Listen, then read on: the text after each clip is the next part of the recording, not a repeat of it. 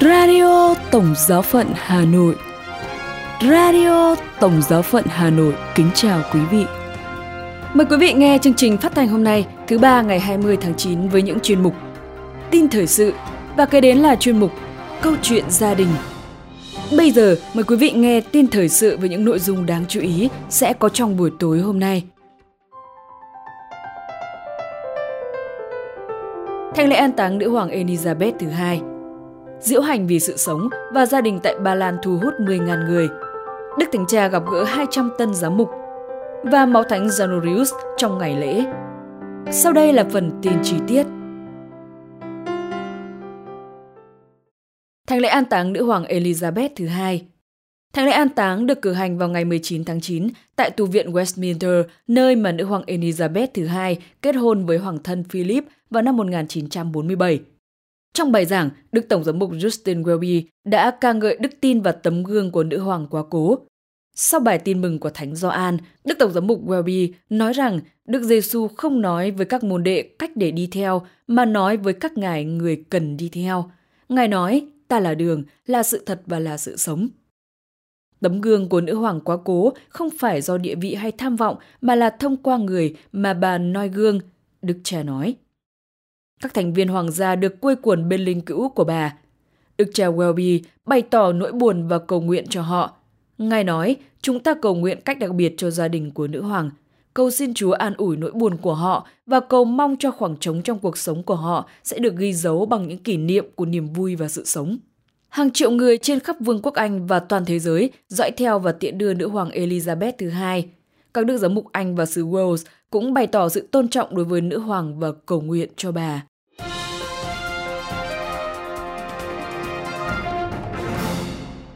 Diễu hành vì sự sống và gia đình tại Ba Lan thu hút 10.000 người.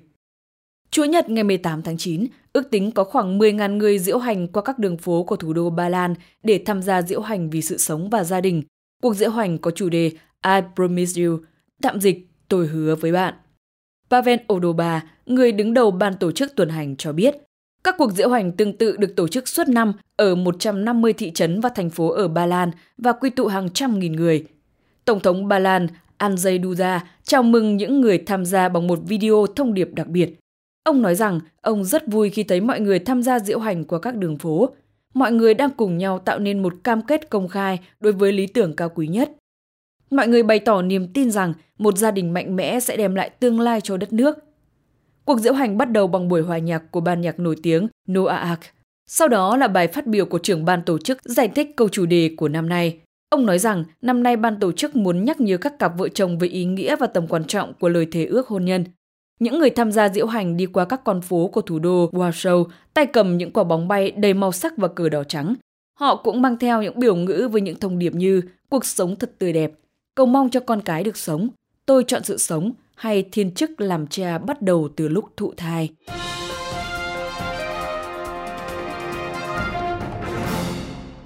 Đức Thánh Cha gặp gỡ 200 tân giám mục.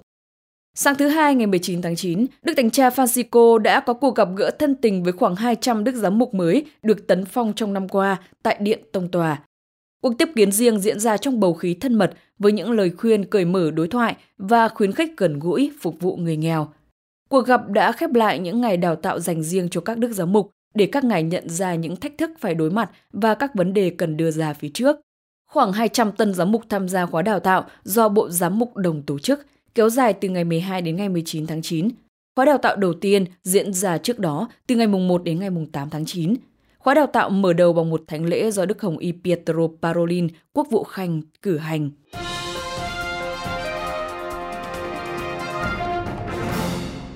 Mõ Thánh Zalorius trong ngày lễ. Hơn 2.000 người đã tập trung tại nhà thờ Đức Mẹ Maria ở Napoli, Ý để tham dự lễ kính thánh Zalorius, vị thánh bảo trợ của thành phố. Vị giám mục được cho là đã từ đạo trong cuộc bách hại của hoàng đế Diocletian. Theo những gì mà người dân Napoli truyền tai nhau, việc máu không hóa lòng sẽ báo hiệu chiến tranh, nạn đói, bệnh tật hoặc thảm họa khác. Sự lạ nổi tiếng thường xảy ra ba lần trong một năm. Trong bài giảng, Đức Tổng giám mục Demonico Bactalia của Napoli nhắc nhở tín hữu không nên biến việc tôn kính vị thánh bảo trợ của thành phố thành mê tín dị đoan. Ngài nhấn mạnh điều mà Thiên Chúa và Thánh Gia Lurius mong mỏi là sự cam kết trong tình yêu. Đức Tổng giám mục dơ thánh tích chứa máu vị giám mục tử đạo thế kỷ thứ ba và cho thấy máu đã hóa lỏng. Hôm nay dấu hiệu viêm máu của Đức Giám mục Zanorius đổ ra vì Chúa Kitô và các anh em của Ngài cho chúng ta biết rằng lòng tốt, cái đẹp, sự công bình đang và luôn luôn chiến thắng. Đức Tổng giám mục nói. Chuyên mục Câu chuyện gia đình Quý vị và các bạn thân mến, của cải vật chất đúng là thứ ma lực hấp dẫn, luôn lôi kéo và ảnh hưởng rất lớn trong cuộc sống con người. Nó thậm chí đã trở thành tiêu chí len lỏi vào trong cách chọn con dâu của rất nhiều mẹ chồng. Liệu đồng tiền có thực sự làm cho cuộc sống hôn nhân hạnh phúc? Hay hạnh phúc thật phải đến từ một tình yêu đích thực? Mời quý vị cùng lắng nghe bài viết Tình yêu đích thực là gì được ban biên tập sưu tầm dưới đây.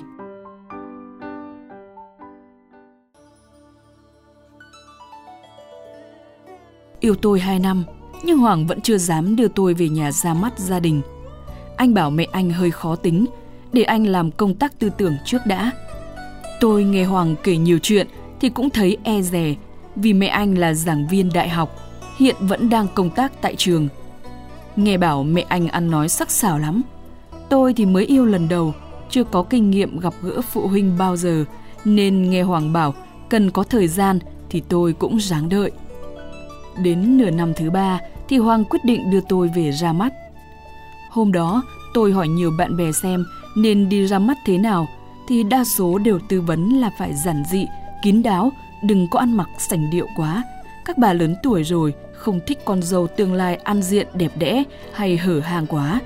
Bởi họ nghĩ rằng cô gái đó sẽ làm tiêu tốn không ít tiền của của con trai mình. Tôi nghe lời bạn, lục trong tủ mấy cái váy từ năm cuối đại học kín cổng cao tường rất hợp với tiêu chí đi ra mắt để đến nhà Hoàng. Đón chúng tôi ở cổng, mẹ Hoàng đã tặng cho tôi một cái nhìn thấu xương. Bà không nở nụ cười nào, chỉ đưa tay chỉ chỗ rách trên váy tôi, là do rắn cắn mà tôi không hề biết.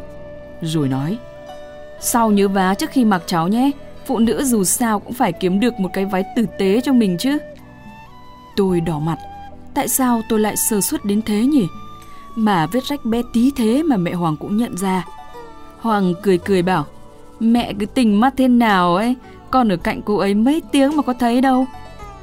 Đến lúc vào nhà, mẹ anh mang hoa quả ra cho tôi ăn. Tôi cẩn thận mời mẹ anh ăn trước rồi mới đưa lên miệng. Nào ngờ mẹ anh lại chép miệng. Thế thằng Hoàng là người vô hình rồi.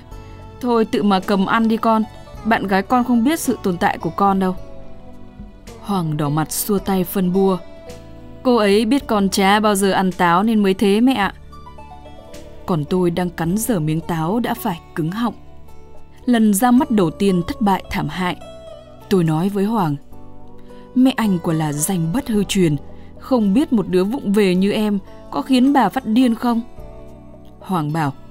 Thôi em cố gắng, ngoài em ra anh sẽ không lấy ai đâu. Thế mà lần thứ hai, mẹ Hoàng chủ động mời tôi đến nhà. Hôm đó Hoàng đi làm thêm cuối tuần nên thấy mẹ anh chủ động như thế thì mừng lắm. Tôi cũng muốn gần gũi với mẹ anh hơn. Hôm đó tôi mua một giỏ hoa quả đến. Gặp tôi, mẹ Hoàng cười cười rồi bảo Nhà bác ấy à, toàn ăn nho Mỹ, táo Mỹ với quả cherry thôi. Măng cụt với nhãn nhiếc như này là bác ăn không có được. Tôi điếng người vì đang mổ nhãn nên tôi mua đến 2 cân. Tôi không biết làm sao, đành lý nhí dạ rồi để giỏ hoa quả xuống bàn rồi ngồi xuống ghế. Mẹ Hoàng tiếp lời. Bác có chuyện muốn nói với cháu. Bác biết kinh tế cháu không khá giả gì, chắc cháu cũng muốn lấy một người chồng có gia cảnh khấm khá. Thằng Hoàng nhà bác lương tháng 30 triệu, chồng bác lương tháng 20 triệu. Nhà này bác xây cách đây 10 năm đã 500 triệu, tính ra bây giờ phải mấy tỷ ấy chứ. Bác sợ cháu bước vào nhà này rồi choáng, Bác hiểu cái cảm giác khi mình không có tiền mà phải sống giữa những người có điều kiện. Thế nên bác không muốn cháu khó xử. Cháu nên bỏ thằng Hoàng, vì bác cũng muốn kiếm cho nó một cô vợ giàu có hơn. Dạ, sao bác biết được lương và gia cảnh của cháu ạ? À? Thì bác đoán vậy. Cứ nhìn cách cháu ăn mặc, xe cháu đi, cách cháu trang điểm, cùng cách cháu ăn uống là bác biết cháu không phải con nhà giàu có gì. Cái gì chứ môn đăng hộ đối quan trọng lắm cháu ạ. À. Dạ, cháu đúng là không có cung cách quý tộc, vì bố mẹ cháu luôn dạy cháu sống giản dị. Cháu có căn biệt thự 10 tỷ, lương tháng 60 triệu, nên có lẽ không xứng ở trong căn nhà 500 triệu này như lời bác nói rồi. Hả? Cháu chắc quen chém gió trên mạng rồi. Vâng, bác cứ về hỏi anh Hoàng thì biết mức độ cháu chém gió thế nào ạ. Cháu bận việc rồi, cháu chào bác, cháu về ạ. Nói rồi, tôi xách giỏ trái cây đi thẳng.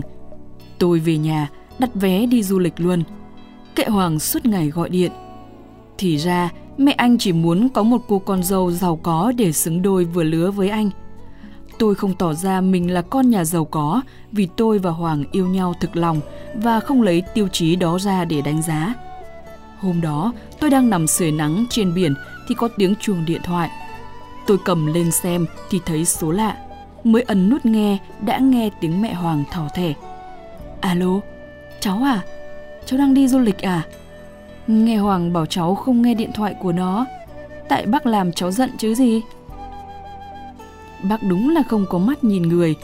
Chuyện hôm đó, bác xin lỗi nhé. Cháu đừng giận thằng Hoàng nữa mà tội. Mẹ Hoàng còn nói nhiều nữa, nhưng tôi chỉ biết dạ cho qua chuyện. Quả thật là tôi yêu Hoàng, nhưng cái cách mẹ anh đối xử với người khác thì tôi không mê được. Radio Tổng giáo phận Hà Nội. Xin chào và hẹn gặp lại.